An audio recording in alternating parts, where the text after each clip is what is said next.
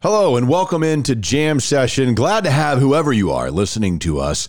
Jam Session is Matt McLaren and Jean Jacques Taylor. We're two guys who used to do a radio show on ESPN Radio in Dallas, Texas. We now do this podcast. We talk a lot about the Dallas Cowboys, other Dallas sports teams, and just our interests in Dallas, nightlife, stories, beer, all kinds of things. Glad to have you. Thanks for listening. Let's get going. Welcome. It's nice to have you here. I hope you enjoy it. I think you will. You're listening to the Jam Session Podcast. I was told that I could listen to the radio at a reasonable volume. With Cowboys insider. What's your name? Jean Jacques Taylor. That's my name. Radio personality and craft beer expert, Matt McLaren. He's a very strange young man. He's an idiot. Comes from upbringing. And now, the Jam Session Podcast. It is indeed Jam Session. Subscribe, rate, review, hang out with us for a while right here on the Jam Session Podcast, sponsored as always by Greening Law, a personal injury law firm in Dallas, Texas. Greening Law fights the legal battle so you have time for healing and renewal. But right now, the moment we've all been waiting for has arrived.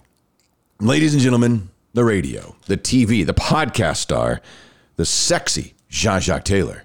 What up, dog? I would be the non sexy one. It's Matt McLaren, and this is Jam Session, the podcast version 367, asking simply that you prepare to be dazzled. If not entertained, people. Oh, we got a lot to get into. Obviously, you missed our last episode. No, you didn't, because there wasn't one. We took off on Easter. We normally record on Sundays, but since it was a holiday weekend, we decided to take that day for ourselves, our family, our friends. Hope you guys had a great Easter weekend. But back at it now, of course, as we move in. It's crazy because coming up on Thursday, we will be two weeks away from the NFL draft. It's already upon us. A lot to get into. The Mavs season is completely over. It has crashed and burned, and the bodies are trying to escape the wreckage while they're lit on fire. And, and Luka is just standing there cackling to himself. Can't wait to get the hell out of here. A lot to get into. But we can't do any of that. It, it, and it's unfortunate for the Mavs because they're a basketball team, so they, they can't call Greening Law, but it feels like they've gone through an accident in which it was somebody else's fault and they need help. I mean, it really does. It, it, it like I'm sure Luka feels that way of I didn't do anything wrong. I'm out here putting up MVP level numbers, and out of the blue, somebody sideswiped me and my season's gone. But he he can't call Greening Law, but you can and you can see, or I guess he could because the consultation's free. I don't know if he has a case or not. I don't think he does. But you can call Greening Law and find out. And if you've been hurt in a car accident, really, if you've been hurt and it was somebody else's fault in the premises of a business, situations in which insurance companies have to get involved, and you've got these piling up medical bills and you don't know what to do. Honestly, your first call needs to be to Greening Law because, again, the consultation's free and you can find out whether you've got a case or not. Yeah, because Matt will tell you from the time that he's worked with him that uh, what Greening Law does is walk you through the process. It can be a long process, tedious process, intimidating process, maybe even a little scary. But Greening Law, Robert Greening and his green team, they walk you through step by step, telling you stuff that you didn't even know you were supposed to know, questions you didn't even know you were supposed to ask. They've already got the answers to. And uh, the thing about it, man, is they provide a little comfort so you don't have to worry. You can worry only about can I get better? Can I get back to feeling like my old self? They'll set up doctor's appointments. They do all that stuff. And so what you need to do, if you're involved in any situation away from the crib where you get hurt, just pick up the phone, give them a call, 972-934-8900. Say, hey, here's my situation. What do you think? And then as we like to tell you, if they bring you on as a client, take a deep breath and say, thank you, Jesus. Help is on the way. That's exactly exactly how to do it. Makes it easy to do. So pick up the phone, as you say, give him a call, 972-934-8900. It's Robert Greening. Call him now. Offices, Dallas, Texas.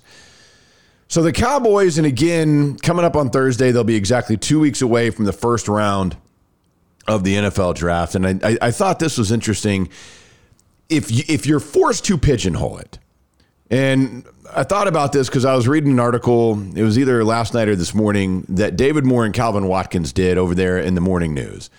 And I'm assuming that it was probably one of those things where they were like, look, if you had to pick a position in the draft, which one would you say the Cowboys should go after in the first round? Right. Now, you know, even David Moore pointed it out in one of his answers that they've done a really good job, and this is true yeah, they have some needs, but they have multiple needs. And, and it's not necessarily one of those things of, oh, we absolutely have to come away with the wide receiver in the first round. Well, they went out and got Brandin Cooks. We absolutely right. need a defensive back. Well, they went out and got Gilmore. They re signed Donovan Wilson. So they've done some things that have really kind of made it easy on themselves to truly, unless there's a transcendent player a la the CeeDee Lamb that just kind of falls, and I'm talking about Bijan Robinson here, like we did in our mock last week, maybe you try and make a move up to get a guy like that. But if if you're forced to say, okay, you have to identify the one position of need that you think the Cowboys should draft, even though they've put themselves where they can draft anybody, is there a position you think the Cowboys – need more than something else right now? Um, it's probably be the weird answer, but I'm going to say um, wide receiver. Interesting. And people say I said it probably yeah. people think it'd be the weird answer, but here's the deal. Yeah, you got Brandin Cooks. Uh, obviously, you got CeeDee Lamb. Um, you got Michael Gallup. That's still three. Okay, I don't I, I don't count Jalen Tolbert because he didn't do anything last year. I'm not assuming that he's doing anything this year. So to me, you're still in that situation. Somebody get hurt. What happens? CeeDee Lamb gets hurt. You got Brandin Cooks, Michael Gallup, and who? You know what I mean? Mm-hmm. Uh, what if Michael Gallup is just a guy? Yeah. What if you know? And so what I'm saying is, you can get out of his contract after next year. So you take a guy number one. Michael Gallup has an average year. Doesn't appear to be the guy you thought he was when you signed him to that deal. Then you just go out with him, in with the new guy who's on this uh, five year deal, and uh, hopefully as a playmaker, you use you know you have him and uh, Cooks and the new guy, and you roll like that. Um, so I think the way they are at receiver, they're still very susceptible to injury, and uh, taking a wide receiver in the first round, um, you know, especially there, there should be one you can get that you like. Uh, to me, would be a uh, would be a good pick. Yeah, and it's interesting too because when you look at the visits that the Cowboys have had, three of the names that they have brought in that we know about are Zay Flowers, Jalin Hyatt, and Quentin Johnston.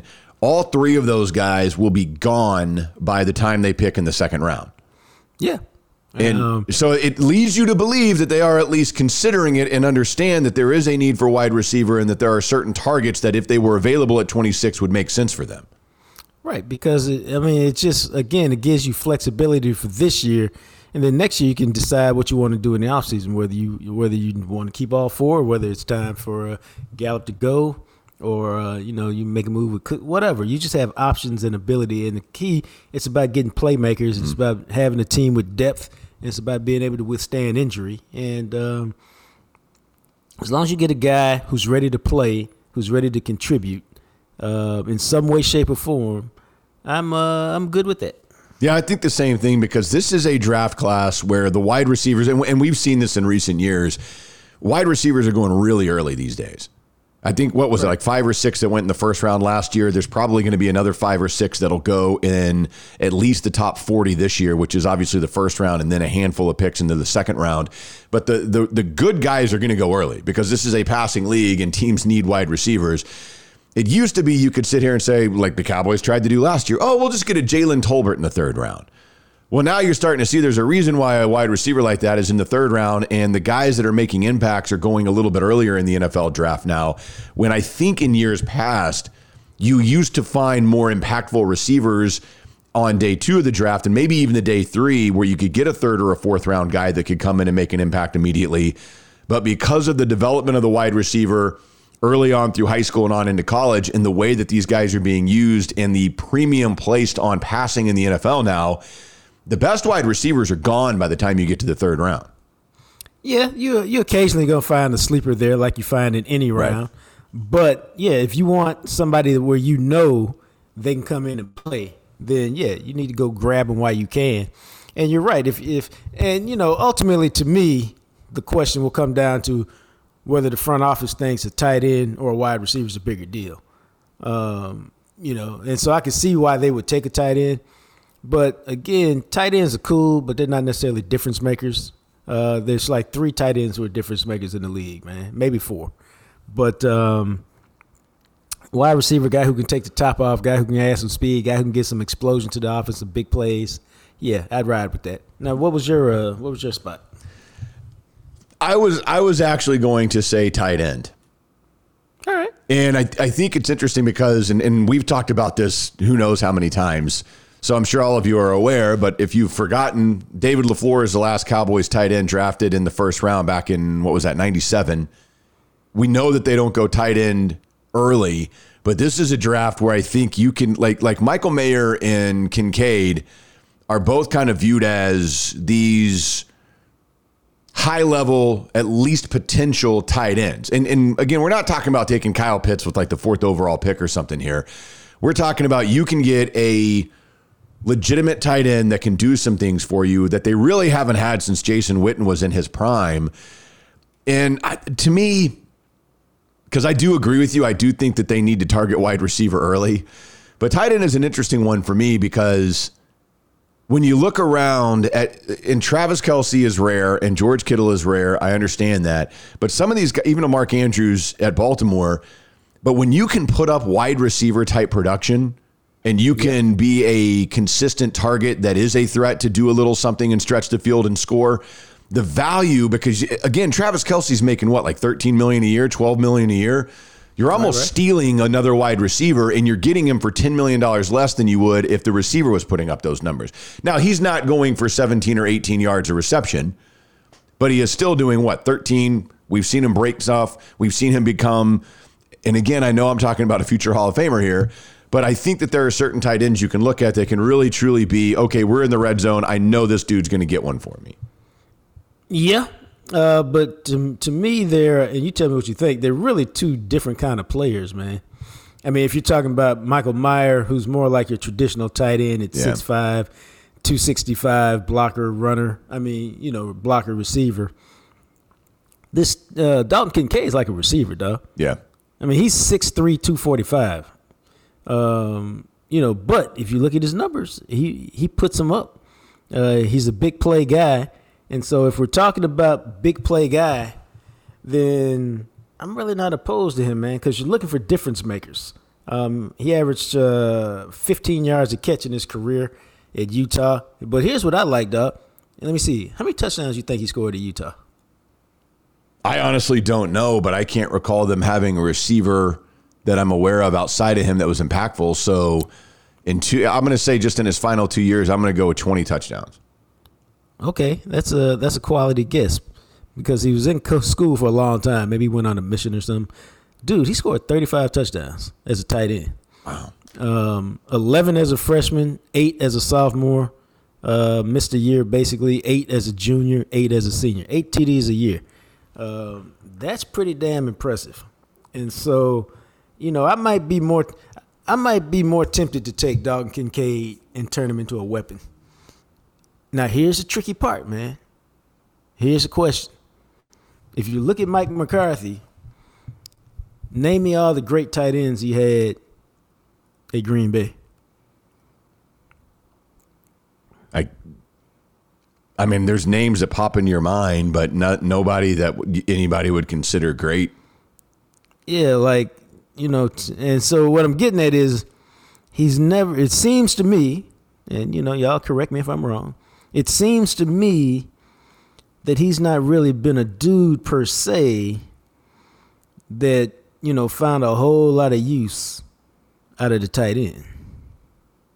Yeah, I, I think there's probably some truth to that because I was trying to think of some of the guys that had been there. So the question becomes: Are they going to? Is he going to use a tight end enough to justify that dude's existence? You That's know, that to yeah. me is the question. That is a good question because you go back to I was thinking like Bubba Franks and Donald Lee, who were right, around right. like you know during. And that Donald Lee wasn't bad in way back when. Yeah, the early part of when he was there with that transition over to Aaron Rodgers, Jermichael Finley, who was, who never really did, you know, he was always banged up and couldn't stay healthy. Right. Andrew Quarless, who was the dude who cost him a trip to the Super Bowl. And then the year, trying to look here. Yeah, that was the year when they lost to the Giants in the wild card round when they went 15 and 1. Trying to think, it was Jermichael Finley was their main guy, and he was he had 55 for 767 and eight touchdowns. Yes, that's a nice year. On a team, obviously, with Jordy Nelson and, and Greg Jennings and James Jones at receiver as well, and Donald Driver was still hanging around. Right. Um, you know, so I don't know. I'm just saying. I if I you know if if if you got one of those two tight ends, I really wouldn't have an issue with it. Um, I think Jake Ferguson can be a, a good blocker, especially given his Wisconsin roots. And so I'm not. Uh, and if you want to run a lot of you know two tight end sets with Ferguson and, and Kincaid, I'm I'm down with that. Um, but I like a guy who can get down the field. I mean, think about think about what Blake Jarwin did in a very short period of time. Yeah. And until he got hurt, we were like, "Oh snap, Blake Jarwin's like a weapon." And so, if you could have him running down the seams with CeeDee Lamb, you know, just make your offense that much more explosive, and you'd have a playmaker. Yeah. So, I, I mean, again, and we laid this out pretty much right in January after the season ended. Tight end, wide receiver, he, he, maybe a Bijan Robinson if he somehow was feasible in the first round. If not, I'm totally fine getting a McBride or a Tank Bigsby or somebody like that. Zach Evans Would later. Mark Gibbs in the first round. No. Okay. Personally. And I say that because Jahmyr Gibbs, this is a dude, all we heard about at Alabama was how explosive he was, how much he was going to offer. This was all going through last spring. And then you get into the season, and granted, Alabama didn't have the greatest offensive line last year, but you really didn't see a lot of that from him. I think he had one or two that you were like, okay, damn. And he broke a run in the spring game last year, like, oh my God, this dude's going to tear it up. And he came in and really never quite separated himself from just being one of the group of running backs that Alabama put on the field last year. Okay. Fair enough. Fair enough. So to me, I saw that and I was like, I get it. He, he, everything you hear, everything you see with that guy, he's obviously a very explosive player, but in game situation, I don't know. I, I, he, I didn't see anything from him at Alabama that puts him on a level like a Bijan Robinson. Okay, fair enough. So I'd rather wait on that guy. I mean, hell, Achane I saw more explosiveness from. You know, at at A and M as a guy as a straight line runner anyway, which makes sense because he's a you know, track a, a high level track guy. Yeah. So I don't know. We'll see. It'll be interesting. But I think, you know, point being with you and I, get a playmaker. Dude, they don't have, they still don't have enough. They got Right. Tony Pollard, they got CeeDee Lamb. That's it. Oh, they got Brandin Cooks. That's it. You got to have some more. You got to, this is a game of attrition. You got to be able to withstand injuries. Um, they got to have them. And then, you know, you just don't need a bigger back who's a workman. You need a bigger back who can play, who can get you some big plays there. So they still got a lot of work to do to me, but uh, they're well on their way. I mean, they've had a really good offseason. They just need to keep it going. Yeah. So we'll see what happens. Cowboys, it's always intriguing. It's also always intriguing when you drop your car off over there at Freeway Tire Shop. And I say that because you're going to be blown away by the level of customer service, the quality of the work. I mean, imagine that a mechanic who actually stands behind his work where you can bring it back and be like, hey, man, JR, I don't know what it is, man, but it's still making that noise. And he's to be like, oh, it is? Okay, well, let's see what we can do for you.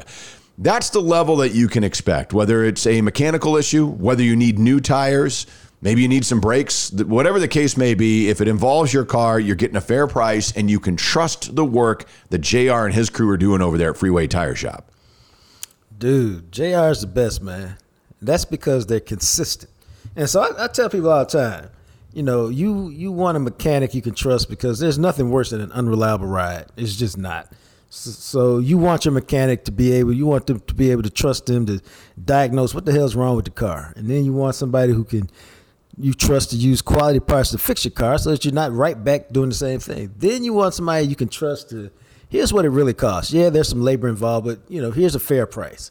And then, man, you want somebody you can trust to stand behind their work as you were talking about. And so if you find somebody like that, and JR is that guy, you want you want to take your car there because you can rely on all those things. And so if your mechanic ain't doing all of those, not two out of four, not three out of four, all four of those things, then you just need to hop in your car, go up 35 north toward Denton, get off at Commonwealth, go through the light, look to the right. There he is. About five minutes from downtown Dallas. Uh, but it's the spot, man. JR is fantastic. Makes it easy for you. It's Freeway Tire Shop. Check them out. And you can find them out online too, where you can schedule an appointment, request a quote, look into them a little bit if you so choose at freewaytireshop.com. Also, of course, another thing, if you're a homeowner, we all know you got at some point, if you are a homeowner in North Texas, you will make a call to a foundation company. At some point, you will. Because of the wonky foundation in the North Texas area, the extreme weather of crazy drought and heat, and then torrential downpours that just come out of the blue, that all messes up with your foundation. That's why you need HFX Foundation Solutions. At some point, they're going to need to have a call from you. Now they'll come out. It's a free, no obligation inspection. So if you're if you're noticing cracks, sticking doors, all those types of signs, and you're concerned, the best thing you can do before you let it get too bad, just give them a call. Aaron and his guys, they're local, they're family owned, they service the entire Dallas Fort Worth area. Just give them a call and have them come out for that free, no obligation inspection. If nothing else, for peace of mind, but especially if you actually do have a problem, let them catch it as early as possible. No, man. Um, HFX, let Aaron and his team come over and give you what we lovingly call the colonoscopy for your crib. And, and, you know, here's what we're talking about. You get a colonoscopy, what? Check your inside, all stuff that you can't see for yourself. Make sure everything's working because you can't see. Well, you want Aaron and his team to come over there and get all inside your house's cracks and crevices, check it all out, and make sure that everything's good because you don't want some stuff going on that you can't see to create a problem. Yeah, we know there's some symptoms cracks, sticky doors, sticky windows, all of that. But what you want is somebody to really give it the once over. That's what Aaron and his team can do. So, like I said, pick up the phone, give them a call, 817 770 0174. Tell them you need a colonoscopy for the crib. They'll laugh a little bit, and then they'll set you up and hook you up. They will. That's how it is, man. 817 770 0174. Check them out online at hfxfoundation.com. So, a quick trip around the block here and a, a couple of things. One of them, you sent me this. Multiple of my friends were talking about this. I think everybody in the world was like, what the hell is this? The Dalai Lama. Dude! The Dalai Lama is a title. I cussed him out at the gym this morning. It's very, very interesting. Very, very bizarre. But go ahead. So the Dalai Lama is actually a title that is given by the Tibetan people to what they call their foremost spiritual leader of Tibetan Buddhism, so that everybody is aware. It's not somebody's name. There's been, I think this is the 14th Dalai Lama of all time. It's kind of like the Pope, I think. Yes, for that religion, that's a good way of putting it. Yeah. The 87 year old Dalai Lama, apparently a video emerged. I saw it where the Dalai Lama kissed a young boy on the lips and then asked the young boy to suck my tongue. Okay, here's what. Uh, did you see the video? I did not see the video, but I've read about a couple of things because I'm just like, what? What are we doing, man? Because here's you have to. If you see the video, what happens is it's like a six six year old, maybe a seven year old, no yeah. no older than that probably. Comes up, and I've seen this at my church. You know, comes up and gives the pastor a hug, and then he turns around and leaves. Well, the Dalai Lama is 87 years old. He's sitting down. So the little boy comes up and gives him a hug. All right, that's cool. And then the Dalai Lama kind of looks at him and points to his cheek, and he gives him a kiss on the cheek. Then he points at him again and he kisses him on the lips. And he lingers for just a second. And I was like, this is weird, but it's just weird, but okay. And then, dude, he leans forward and sticks the tip of his tongue out. And you can see he's kind of, you know, motioning. I'm like, what are you doing?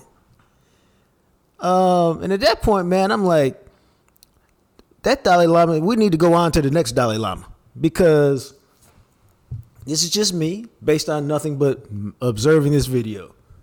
Man, that dude has, has done this a thousand times to people. Uh, not in a public setting. And, you know, to me, man, he's probably just a predator, a uh, child molester. And, um, you know, because that's that's that's kind of how they act. Yeah, I, I just it I there was nothing re- you know, there was nothing that said religious when he was when he stuck his tongue out and was doing this. I mean, there's nothing that said like, "Oh, this is part of my religious act." This is, you know what it said to me? It's, oh, I forgot all these people were around. I mean, what are you doing, man? And then they, they're saying today it was some kind of joke or he's he kids a lot. Nah, Yeah, nah, like nah, his nah, nah, bro. his office released a statement on Monday that said His Holiness often teases people he meets in an innocent and playful way, even in public and before cameras. Nah. Nah. This is not innocent or playful. You know what? I got to be honest with you. I, I I like playing with my kid. We have a lot of fun together. we wrestle. We do all kinds of crazy, fun things that are playful and have always done that his entire life since he was a little kid. Never once have I said, "Hey, suck my tongue," Bro. because I'm not a creepy asshole, Nobody child says, molesting weirdo like the Dalai Lama apparently is. nobody says suck my tongue without wanting you to literally suck their You know who you say that to? You say that to your lovers. Yes. when you're yes, naked you and you're doing love naked things. right. Or you're trying to get there. I mean, So, my yeah. God, man. Now, Matter of fact, let's think about this. I have never said that to anybody that I wasn't in an intimate relationship with. you're why? Because what? Why would you? That's what I'm saying. Excuse me. Uh, yes, I'd like. Uh, do you mind if I get a just a black coffee, little almond milk? Hey, suck my tongue. You go to prison. Dude. Dude, how about this? How about this, bro? If you say that to somebody at work, you just got fired. Yeah, they go to HR and you you no longer are employed. Right. No, for real. That's how it works. And so I'm uh, I'm really disappointed. And it's not because um, I mean I'm just disappointed because you hear about all this stuff in the Catholic Church and you know what goes on. Now you see this and you I'm telling you, he just forgot that the cameras were on. He was so excited to see that little kid. He forgot that the cameras were on and he was thinking about all, you know, eh, it's just man, it's just it really sickened me because I feel in my heart like he's done that to so many little kids over the years, or however long he's been the Dalai Lama, or however long he's been in a position of power, where he just kind of made it seem like oh it's it's nothing, and you know if you're into you know you can be so caught up in oh the Dalai Lama's paying attention to my child, oh wow my child's getting a blessing, that you can turn a blind eye to that mess, man. Yeah, and that's that's the thing where you know they they pointed out because apparently sticking out your tongue is seen as a sign of respect in and is a traditional Tibetan greeting, but nowhere along that is sucking the tongue a part of any of that. Well, see, that's what I was gonna say. Yeah, you can stick your tongue out if that's part of your deal. But suck my tongue, nah, that's not part of the deal. I mean, it's one of the creepiest things I've ever heard. I mean, this dude's 87 years old. Hey, man. Um, And now apparently he has apologized. He expresses apologies to his many friends across the world for the hurt his words may have caused. He regrets the incident. ain't no may have caused, dog. He's like, ah, damn, there's cameras around. Oh, that sucks. Yeah, that's what happened. You forgot. You forgot that the cameras were around. And so uh, it just it's just wild. Suck my tongue. Yes, Unbelievable, man. bro. Yeah, so they should remove this guy now, today, and find another not 87 year old weird asshole to be the Dalai Lama.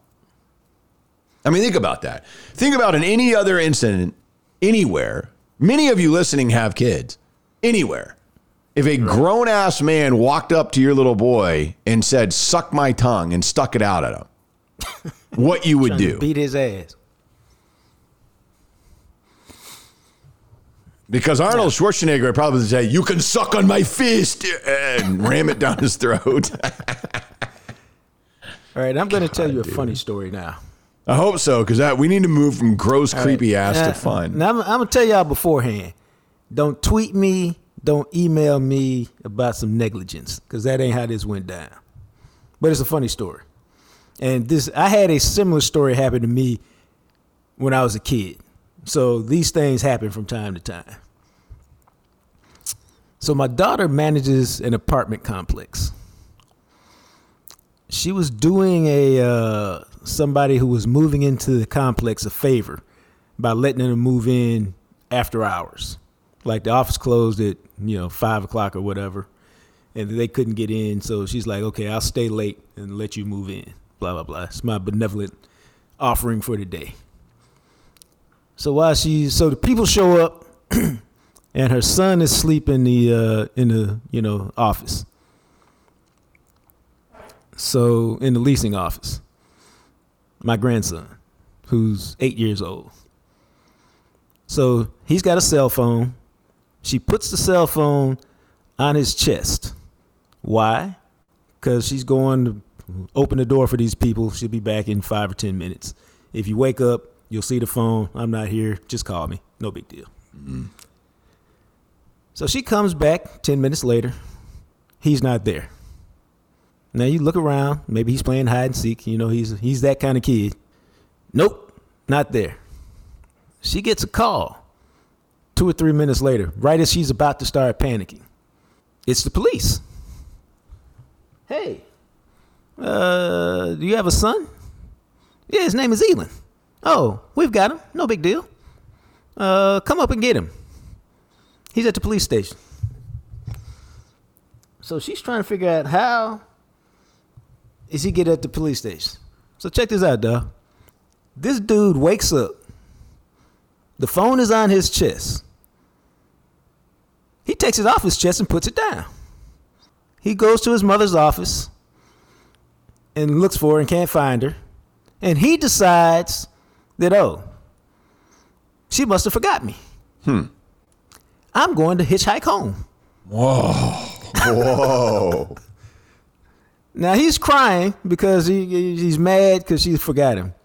So he walks out the apartment complex, heads to the main street, and start, starts walking home. At eight years old, no shoes on, left his shoes there. Police pull up and say, Well, we see this kid walking with no shoes. He's crying. We stop. He sees the police station, the police car pull up. What does he do when he sees the police cars start to pull up next to him? Run? No. No. He sticks his thumb out as though he needs a ride. Smart. I mean, if he's going to hitchhike home, you're, you're better Dude. off doing it with the police officer.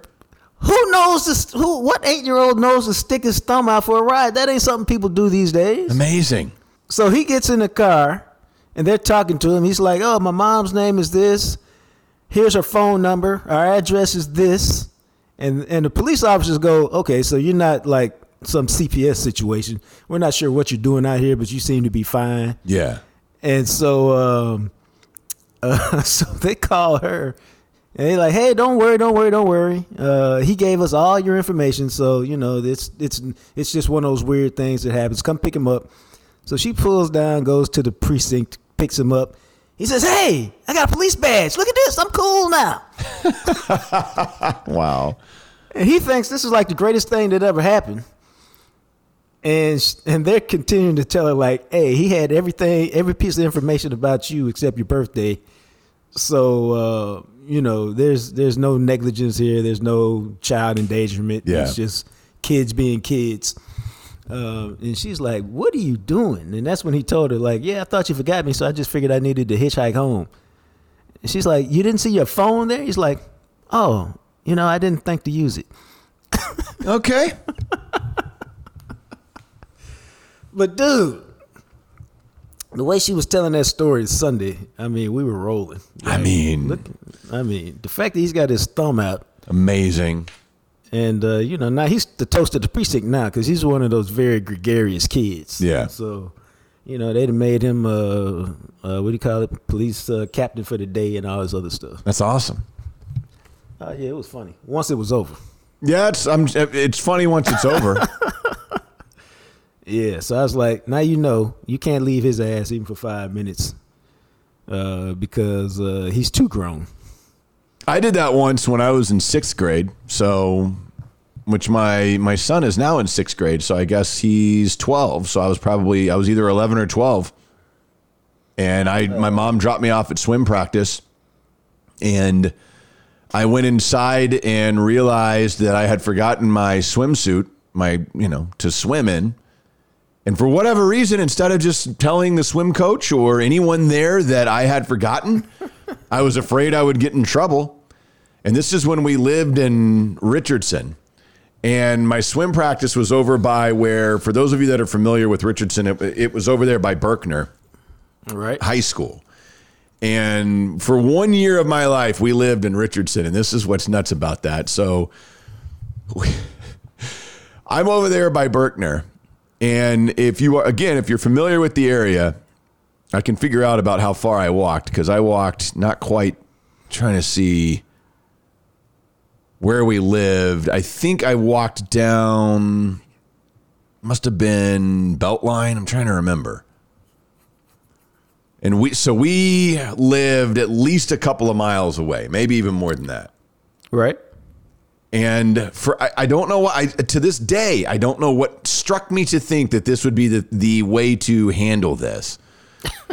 It's just 12, 12 No, I, I remember now. 12 year old brain. It wasn't Jupiter. I walked down Plano Road. So I walked from Berkner down Plano Road, past Huffhines Park, all the way to where we lived, which was over by Yale Elementary School. and I'll never forget this. And I know my mom and dad will never forget this. And my mom right now is probably rolling her eyes listening to this. But the crazy thing was, see, now, I mean, it, in the grand scheme of things, as an adult, it's not that far. It was two and a half miles from uh, maybe 2.7 miles from where we lived. Damn.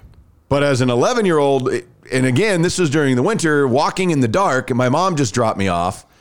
And I was like, oh, I'll just walk home. So I get home right when my mom is, I mean, she is minutes away from walking out the back door to, to come and pick me up from swim practice. And my mom and dad both look at me and go, What are you doing here?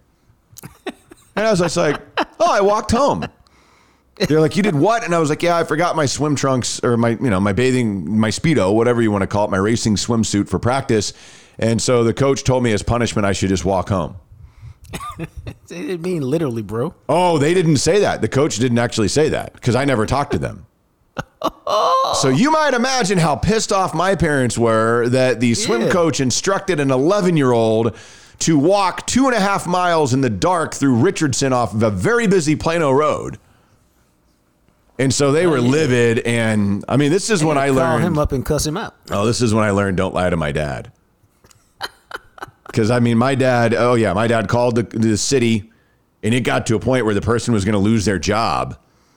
And my dad comes to me is like, "This is where I need you to tell me the truth, because something about your story is not sounding right. And are you? Tell me right now, are you lying to me? because somebody's about to lose their job." And I did. I, I said, "Okay." I, I lied. I was afraid, and That man said, "Oh, okay." Oh, he was. Again, I don't need to go into any of the details, but that was the night I learned don't lie to my dad. oh, that was a real ass kicking. Oh, it was it was impressive. it was impressive. Well, mine, mine wasn't that bad. I had chicken pox. I was about five or six. Had chicken pox, and uh, uh, it was it was. We were living in Buffalo, and it was storming. And my mother hadn't got back in whatever time she said she was coming back. And I was like, "Oh, she must be hurt. She must be lost." And so I just went out the house, started walking down the street looking for her. And um, she pulls up, and I'm thinking, "Oh, there you are." And I, uh, I didn't get the warm greeting I expected. I got the, "What the hell are you doing out here?" I told you not to leave the house. Oh, dude, I got all kind of ass kicking for that. And I was like, "It's." It, I was just trying to save you. You were lost.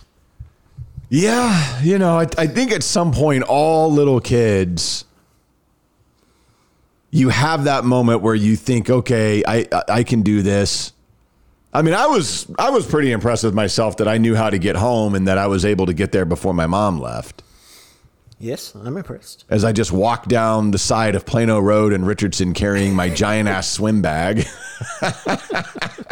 I mean, you know, it's, I don't know. Dude, You live and learn. You live and learn. that's what kids do, man. It'd be funny. That is what kids do. So the other thing I wanted to throw out here is a, a, a TV show that I have come across that I had heard about. And then my brother Mark told me that it's one of the best single season shows he's ever seen. And he cried at the end. I was like, what? Okay. Wow. Okay. This is on Amazon Prime. It's called Daisy Jones and the Six. And it it's a fictional show based on a fictional band. And it's based on a book that came out a couple of years ago. And man, the first few episodes, it's really interesting the way they did this. Now, I had read that the book was loosely based on Fleetwood Mac Right. in the Rumors album that they came out with in 1977. So I- I'm not ruining anything here by telling you this because you literally learned this within the first five seconds of watching the TV show. It tells you that Daisy Jones and the Six was one of the biggest bands in the world. And then in October of 1977, they played Soldier Field in Chicago. And that was the last time anybody saw them. Here's what happened Oh. and it goes and it it it it shows the members of the band 20 years later so like in 1997 and they're doing a documentary and then they go back and tell the story of the band and it go I mean I'm talking all the way from the beginning of when they were a band in a garage and how they struggled and went through different things and and figured out how this would to it, it shows the journey to becoming one of the world's biggest bands of all time Right. like we're about, I think we've finished four episodes, and they just now are starting to to become a band that anybody has even ever heard of. I mean, it's re- it shows all the relationships, the band. I mean, it's it's seen, and I, it's fictitious. Again, this band doesn't actually exist, but man, it seems like a very realistic look of how it probably happened for some of those bands back in the seventies. I wonder if they based it off of somebody. Well, again, apparently the book was based on Fleetwood Mac. Oh, Fleetwood Mac. Yeah. But I don't know how. And Fleetwood Mac had some inner band relationships and all that type of stuff, and you know had some disagreements and and got heavy into drugs in the seventies. So, but they're still around. So I don't know. Yeah. All right. That sounds good. So it's Amazon Prime. Daisy Jones and the Six, huh? Yeah, it, it's it's interesting. It's it's a it, it's a very you know just like I mean some of it is just absolute pure luck. You know, which of course would be real. I mean, it, it's why do some bands make it and some don't? Sometimes you need a stroke of holy hell. We ran into this guy at the right time at the right place and it worked. Uh, absolutely. And there's some of that in there. So, Uh, speaking of TV, you know, man, it's um. I hope this moment would come, but you can't. These moments have to be organic. You can't force them, and uh, you'll be experiencing this with Maddox uh, at, at some point. But my dude has my dude's a freshman in college now. For some of y'all who've been following him for a long time, you're like, "Oh shit, really? Is that old?" Yeah, he's that old. He's a grown ass man these days. But uh, he was telling me something. Oh, he was at my house. He says, "Oh, you got Starz," and so he did what, what he did what any kid would do, which is what, Matt? put it on Starz. No, send me your password, Dad. Oh, okay. Yeah, I guess you would need that first. Yes. Yeah, he says, "I want to watch BMF." I said, "Oh, you like that?" He said, "Yeah, I saw it a little bit, and then for whatever reason, he whoever's password he was using, they didn't work anymore." It was a gangster show. It's about it's about black folk running drugs in the late '80s, I think. Uh, BMF, look them up. They're right. notorious uh, gangsters. So I said, "You like that?" He said, "Oh yeah, yeah, yeah." And then we started doing what, man? Going back and forth about series he's been watching. Uh, and so then he told me, he said, "Yeah, what I've been watching lately is uh, Narcos." And he said it's pretty good. I'm on season three, I think. I said, "Really?" I said, "What you like about it?" He said, "Oh, they kill anybody, anybody's anybody's game, and it's the Mexican cartel, so they're so ruthless. You just never know where it's coming from." Yep. He, he goes, "It's a good show." I said, "All right." So I started watching Narcos. And it's a good show. It is a good show. Very good show. I've seen it. The only thing I don't like about it, and this is this is not even a complaint, it's just what it is. Y'all know how I like to watch shows. I like to multitask while I'm watching shows. Well, it's hard to multitask when half of it's in Spanish and you need to watch the you need to pay attention to see what they're saying. Uh, but other than that, man, no, it's uh I've been I've been pleased with the first three or four episodes I've seen. I mean, Narcos follows along pretty realistically, and oh, there's a lot of fact based in it about the rise of the Colombian drug trade and Pablo Escobar and all that from in the 80s and, and how they kind of took them down and all that. Yeah, because you know they're using real documentary Yeah. footage and stuff for some things. So no, it was it was good. But I love the fact because then I, you know, like I said, we ended up talking about TV shows for probably about twenty minutes. Because I was like, "You seen Ozark?" He's like, "Yeah, yeah, yeah, that was a good show." And then he turned me on to a couple others that I hadn't seen that I might want to peep. And so, what I'm saying is, you know, the thing for me as a parent was when he was a little kid, we had what we do. What we do, we go to we go watch the movies together. We go to a few sporting events together, and uh, you know, we did our thing. Then he got to be a teenager, and it was like, well, I'm not really sure how we hang out anymore. Well, we watch, we work out a little bit, and we watch Ohio State football. Okay, that's how we hang. Yeah. But now he's in college, and so now he doesn't live at home. So it's how do you hang? How do you connect? How do you stay in touch? So that you still feel like you got. It's a different relationship because he's not a kid anymore. He's more Yeah, like a sense. man. So Yeah. what kind of things can we do as men that are fun that keep us connected? Uh, so you got that father and son thing, and so I think you know, kind of discussing the shows and his entrepreneurial business is uh, going good. It's going so good. Guess who hired him? Who? Smokey Johns. Smokey Johns is gonna. That's awesome. And they didn't hire him because he was my son. Yeah. We were talking. We were talking about him, and I said, "Well, you know, he's got this business." They said, "Oh, we need uh, we need some work done." I said, "I tell you what, I'll give him your number, and um, you know, y'all see if it's a fit or not." Uh, so I gave him the number, and Juan called, sent me a text a couple of days later. Said, "Man, your kid is on it." He sent us a text right away and set up a meeting, and uh, we're supposed to talk next week. That's fantastic. And so when he does these things, I don't get involved. I, I really don't. He'll call me and ask me like, how should I approach a meeting or something like that. But I don't get involved because you either can do it and it's your deal or it's not. Um, you know, because if it goes great, that's good. If it goes bad, I don't want to be in the middle of it. but uh, so no, they hired him to do a job, and uh, uh, he's in the midst of uh, getting everything together to do it. And I think they got one more meeting just to finalize it. But Yeah. yeah, uh, yeah they gave it. And what they did was they gave him an opportunity. And so you know, if he takes advantage of it, Yeah. and does a good job, I'm sure there'll be more opportunities. And if he doesn't, there won't be. That'll be it. He's, uh, he's Yeah. pretty conscientious about his work, and so um, uh, no. So I thought it was a great opportunity. So we talk about stuff like that, but the fact that he likes he likes to watch shows means you know much like me and you talk. You know, you can talk a lot about these shows if you really Sure. want to. Yeah. You really can, man. Especially these days, they're all in depth and they last for, you know, everything's 10, 13 episodes.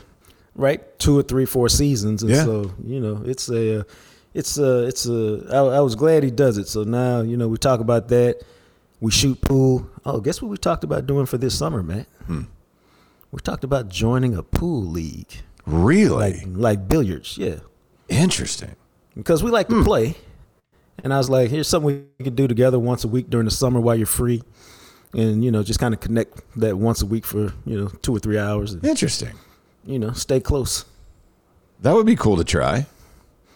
Yeah, because I'm not, you know, because I called the dude who runs it. I go, I'm a decent player. Like on a one to 10 scale, I would put myself at like a five. Yeah. You know, I can make a few shots. I miss a lot of easy shots, but, you know, I like to play. I said, so how do you how do you do that in the league? He said, there's a handicap system, so you know it's a thing. So I didn't ask him any more about it, but I'm curious how a handicap would work in pool. I know how it works in golf, but I don't know how it would work in pool. Yeah, I have no idea. I mean, I, I've casually played. I've never tried to play competitively or against anybody who knows what the hell they're doing for the most part. No, I've played a lot over the last year, uh, year and a half. I've gotten, like I said, when I started, I was probably more like a, probably like you, and now I'm, I'm, you know, now I'm trying to hit the cue ball on different sides to get different kind of spin, and all that kind of stuff. But you know what the next step is, Matt? Getting your own stuff. There you go, Yep, that's what I figured. getting, getting your own cue. And so uh, I think I'm going to do that at some point this summer. I can understand that. When I was in college bowling all the time because I took a bowling class, me and a couple friends got our own bowling balls. Yeah, yeah, Yeah. I can see that. Because you're I like using it the- constantly and you, you like it and you know it, it fits you because you're going to bowl three or four times a week. Yeah, I like pool because I like the angles. Yeah. I like trying to I like trying to figure out the angles and how to hit the ball. And dude, I've been playing, like I said, for about the last year pretty consistently, like a couple times a week minimum in general. It's only in the last uh don't even laugh, bro. It's only in the last probably two months that I can actually get a legitimate break. Interesting. And that that was a big deal for me because I could never hit the ball hard. I was like, I don't know how to. I can hit it, but I don't know how to hit it hard. So I used to do a lot of finesse shots because I couldn't hit it hard. And then a friend of mine goes, "It's like boxing. You know, the hardest punch is a very short punch. Mm-hmm. So you don't have to draw it all the way back. You can actually, if you generate enough velocity real short, it'll actually hit it pretty hard. So Yeah, I usually have a solid break. I mean, I- I'm okay. I, I just, I'm not anything that I know how to play. I, I can, right, generally speaking, do all right. yeah. But I enjoy it. It's fun. That is cool. Smokey Johns, you bring them up, and that's a good way. You know, you can bond with anybody over a jam session bowl, but it, it's fun because weather's turning nice. I think we're all aware of that. A lot of people starting to grill, and you're getting around that. Well, just in time for grilling season. How about this for Smokey Johns? They are featuring a new, larger bottle of their barbecue sauce and rub.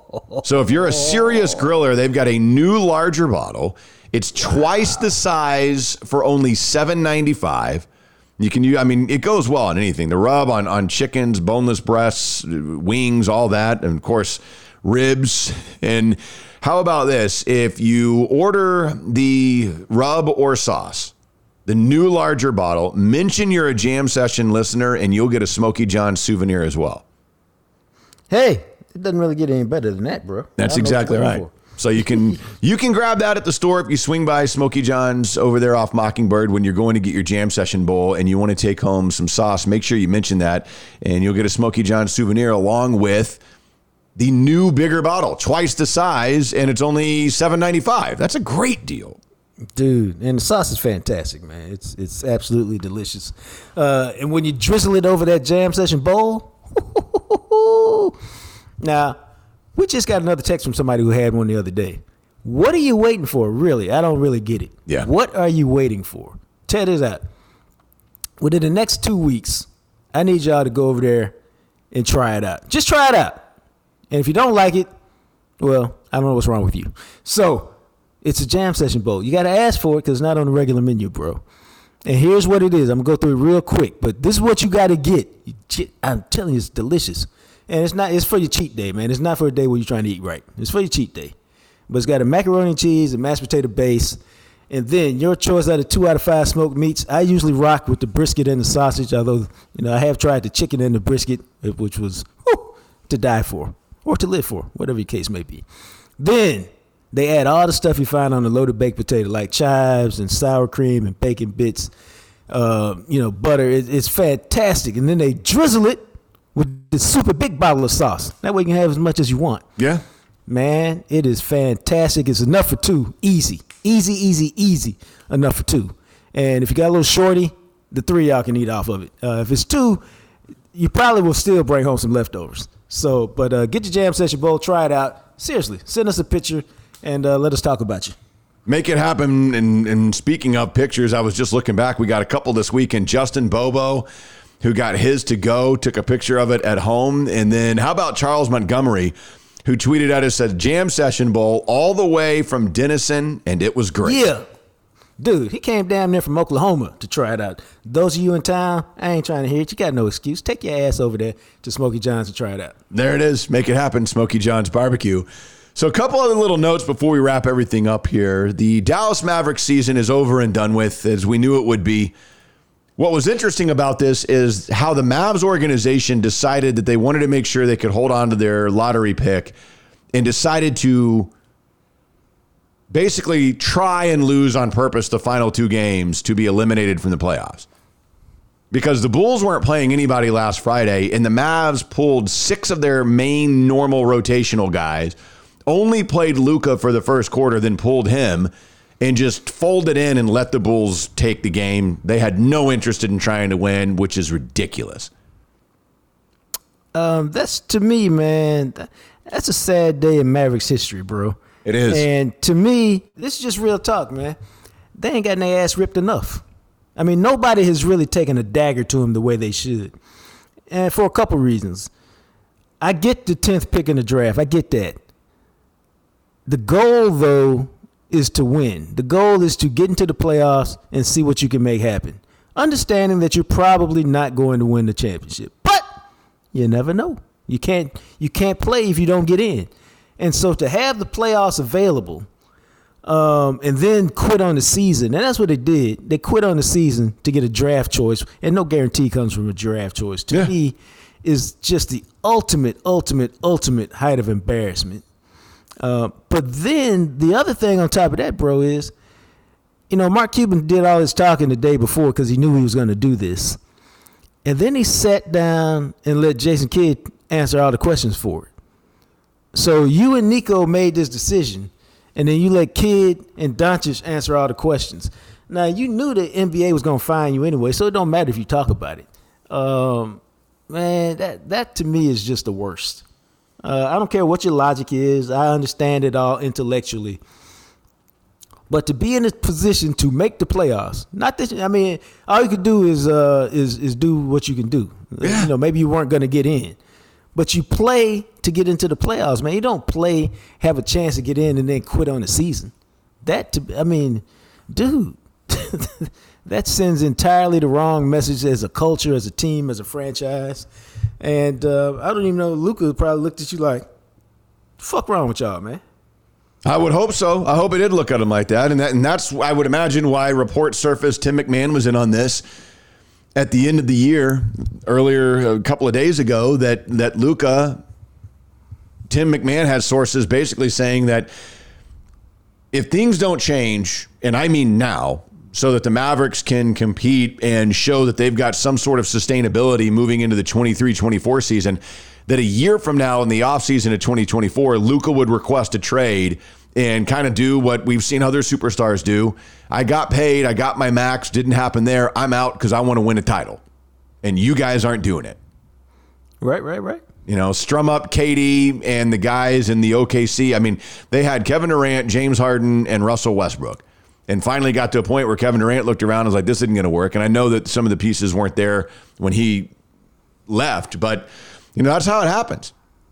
And like you've talked about, it's a players' league. If Luka looks at this thing and doesn't think he can win, he got paid. I mean, he, he's he's good money wise. Dude, he's he's so paid between the Jordan brand and his contract. That's probably four hundred million already. Now he wants the ring because the ring is the thing, and he's going to look around and say, okay, where can I get one if it's not going to happen here? This is going to be a really weird offseason. I, Christian Wood's probably gone. Are they going to bring back Kyrie? Does he want to come back? Um, I think they're bringing back Kyrie, and it doesn't matter whether you think it's a good move or a bad move or whatever. I think he's coming back, Brand, because what does every contract negotiator want? Leverage. With the Mavericks, he has incredible leverage. Like he can get a two-year deal or one-year deal from somebody, but he is 30 years old, and to maximize what you want, uh, there's been plenty of reports that he wanted two years, which is what he could get plus two. Basically, he wants a four-year deal. Um, the Mavericks can give him that, and I think that they would overpay just so people would not rip them for what they did this year. And so, to me, what I'm saying is he's got so much leverage. I don't know how he can not get the deal that he wants from Dallas. Now he may decide to go elsewhere, just you know, and not make as much money. But Dallas, I think, has a chance to pay him fifty million a year over four years, and uh, that's going to be hard to turn down. Yeah, and, and we'll see. Are the Mavs going to max that out? Do they want to go that high? Well, see, you, uh, I think they can go higher than that, but you can pay him the two hundred million. But here's the deal: once you do that, bro, you got Luka, you got Kyrie, and you got nobody else. Yeah, Jaden Hardy, you got to figure out a way to use him more. They're going to have to use some of their young guys. I mean, that's what it's going to have to be. You know, you, you got stuck with signing McGee, who's stuck here now, and he's nothingness. You know what? I don't like the verb that you use. They went out and got that guy. That's You true. I mean? That's true. They, did. went out they wanted him. They, chose went him. Out, yeah, they went out and They signed him for a purpose, and after like a week, said, "Oh, we made a mistake." Like, Yep. dude, I, why would you think? What would make you think he could do what you wanted him to do? that shit doesn't make it. That never made any sense to me. He's a one-dimensional spare part. He's very good at his one dimension. In his prime, he was a legitimate rim protector, but he ain't in his prime no more, man. He's like an old dude for basketball.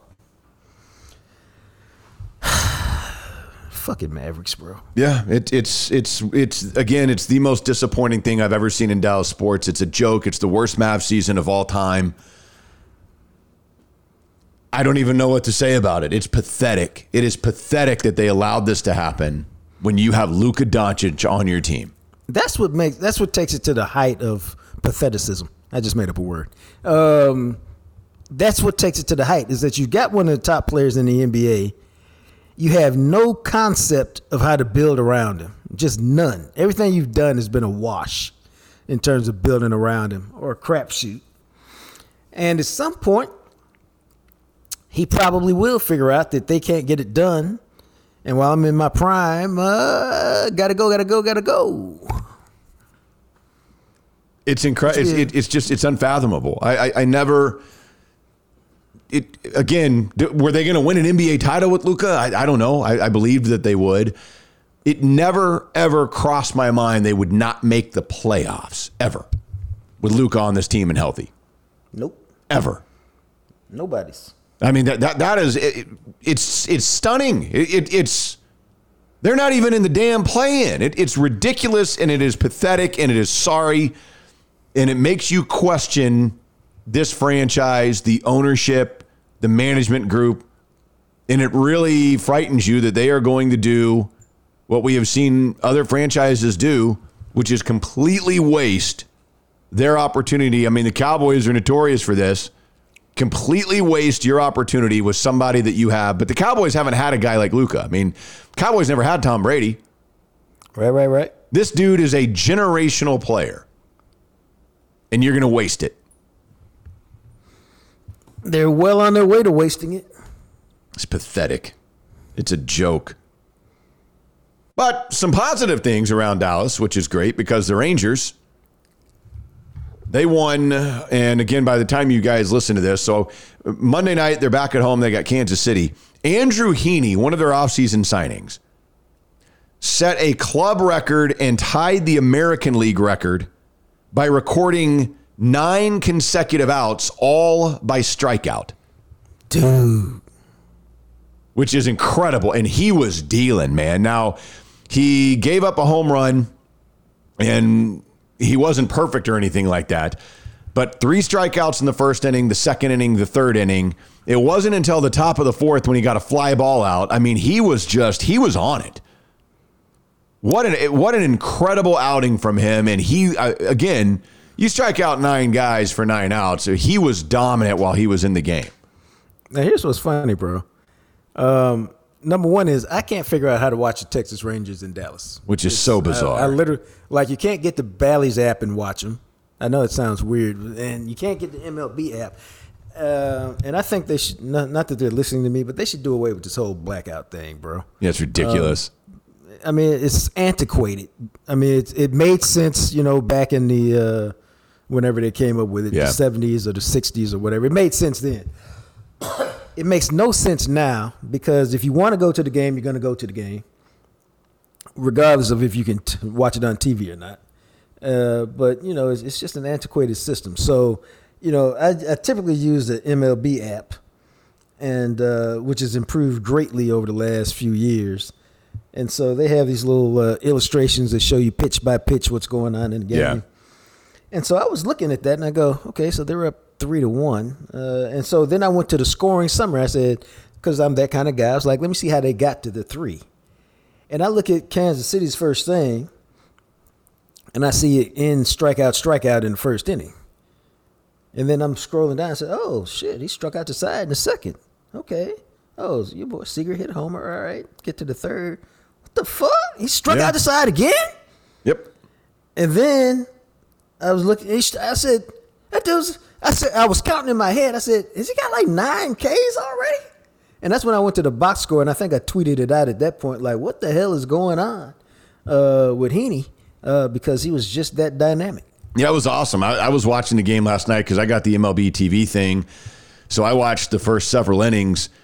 It, it, he was just dealing, man. I mean, it, he was fantastic. And then he ran out of gas a little bit because he did throw a lot of pitches. I mean, he threw 93 pitches in five innings. Yeah. Right. But he went five full innings, only gave up two hits, no earned runs, walked two, and struck out 10 and the bullpen came in and did their thing. And the lineup, it, uh, Seager homered, Heim homered. And then in the sixth, they went bonkers. And part of that was because Adolis Garcia hit a grand slam, which was awesome. And that was it. I mean, 11 runs, they went 11 to 2. You know, and again, they're 10 games into the season. Six and four, 10 games in, I'm taking it, man. I will take that any day of the week. If you can go six and four every 10 games, you're going to be all right this year. no doubt about that, bro. I mean, that's fantastic. Uh, but, but, you see, the bats have awakened a little bit right now, and so um, you know, uh, it's the first month. It's baseball, and so it takes a minute to figure out where they're just going to sit.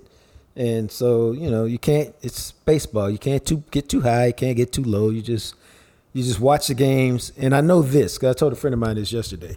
I don't really care about the wins and the losses. What I know is if their starting pitching is going to be like this, they're going to be pretty good this year. Yes, that is correct. They will be fantastic. And two more against Kansas City this week before the big weekend series against Houston, which will be fun. It's unfortunate because DeGrom goes on Tuesday night, so he won't be pitching against the Astros. So they got three against the Astros this weekend and three against Kansas City on the road next week.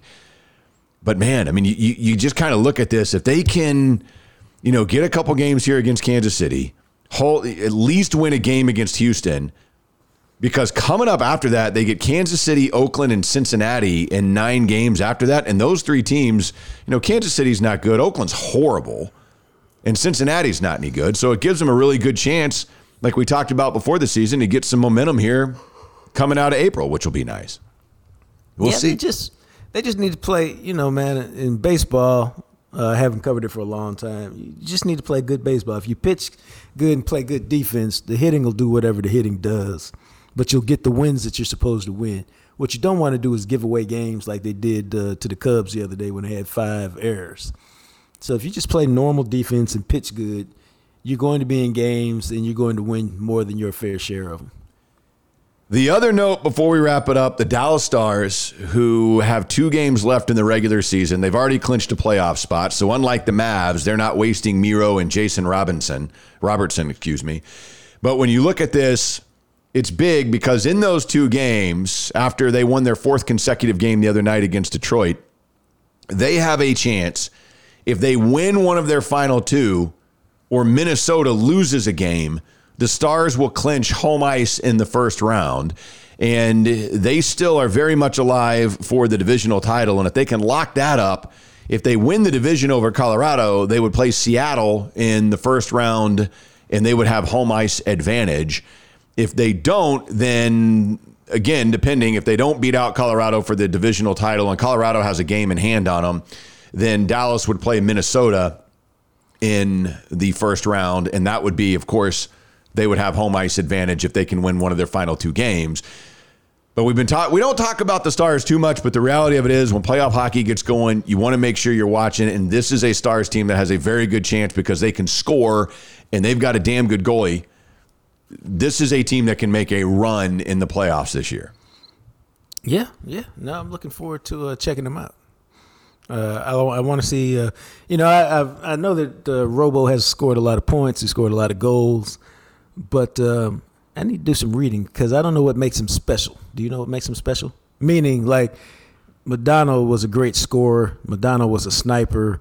Uh, you know, Brenden Morrow was a guy who hung around in front of the net and made you, you know, and deflected yeah. a lot of things and got a lot of putbacks. What does Robo do? He's more Modano. All right, so he's a scorer. Yes, he's a, he is an elite scorer. He can score from everywhere. He's got a crazy shot. You know, Heiskanen's had a phenomenal year. He can score. I mean, this this is a this is a team that's got some depth and some ability to score, and they their first line that Robertson is on is just dominant. I mean, it's just it, it, it is a problem for anybody. I mean, you're talking about a guy, Robertson has 106 points, 46 goals. You know, Pavelski, 27 goals, Benn, 33, Hintz, 36, Seguin, 20. Wyatt Johnston added 21 this year. I mean, they've got some dudes that can put the puck in the net. Just a, it- about that, bro. it's a fun team, man. It is a fun team. I'll be watching because one thing I like about playoff hockey is all the games are on national television. So I'll be able to watch every single Dallas Stars playoff game. And the lady loves some hockey. She'll get into playoff hockey, which is great. Uh, you know what I just did? I just typed in Twitter Jason Robertson goals and looked at video. It's like, okay, that should give me a good sampling of uh, how he scored. Yep. And you'll see a bunch of them from all over the place. Yeah, I'm looking forward to it because you know I got to become an expert. You know, and for those of y'all who don't know, I've covered a bunch of hockey over the years. I just haven't followed the stars lately. Well, you're in for a treat. Yeah, because they weren't really all that good. Now they're good again, so now it's time for me to be a bandwagon. They're a lot of fun. Yeah. That's the podcast, my friends. Everybody have a fun couple of days. We'll be back for you before the end of the week. Enjoy it. Thanks for listening to the Jam Session podcast. Make sure to find us on Instagram at Jam Session Cast. Of course, you can also find us on Twitter at McMatt Radio and at JJT underscore journalist. Our podcast is sponsored by Greening Law, a personal injury law firm in Dallas, Texas. Greening Law fights the legal battle so you'll have time for healing and renewal. Give them a call at 972 934 8900. Greening Law Office, Dallas, Texas. As always, thanks to Purple Elephant Music for the music you hear at the end and the beginning of each episode. He, of course, is the radio, TV, and now podcast star, the sexy Jean Jacques Taylor. And me, I'm just a guy, Matt McLaren. We'll catch you next time right here on the Jam Session Podcast, available everywhere you listen to podcasts.